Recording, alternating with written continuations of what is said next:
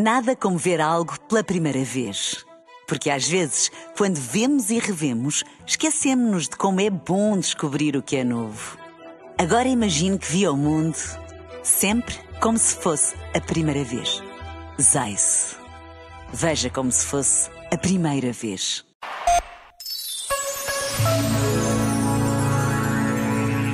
Paz constrói-se todos os dias. Não há descanso, não há folgas neste trabalho de manter, construir e defender a paz. O mundo conheceu de uma forma nova a proximidade e a violência da guerra. O mundo uniu-se de uma forma extraordinária para ajudar as vítimas da guerra. Mas de pouco nos servirá tudo o que se fez se não formos capazes diariamente de uma determinação pessoal na construção da paz.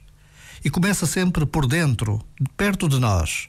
Começa em casa, na rua, na escola, no emprego. Quanto mais interiorizarmos o valor prioritário da paz, mais seremos capazes de conservar, construir, fortalecer e defender a paz.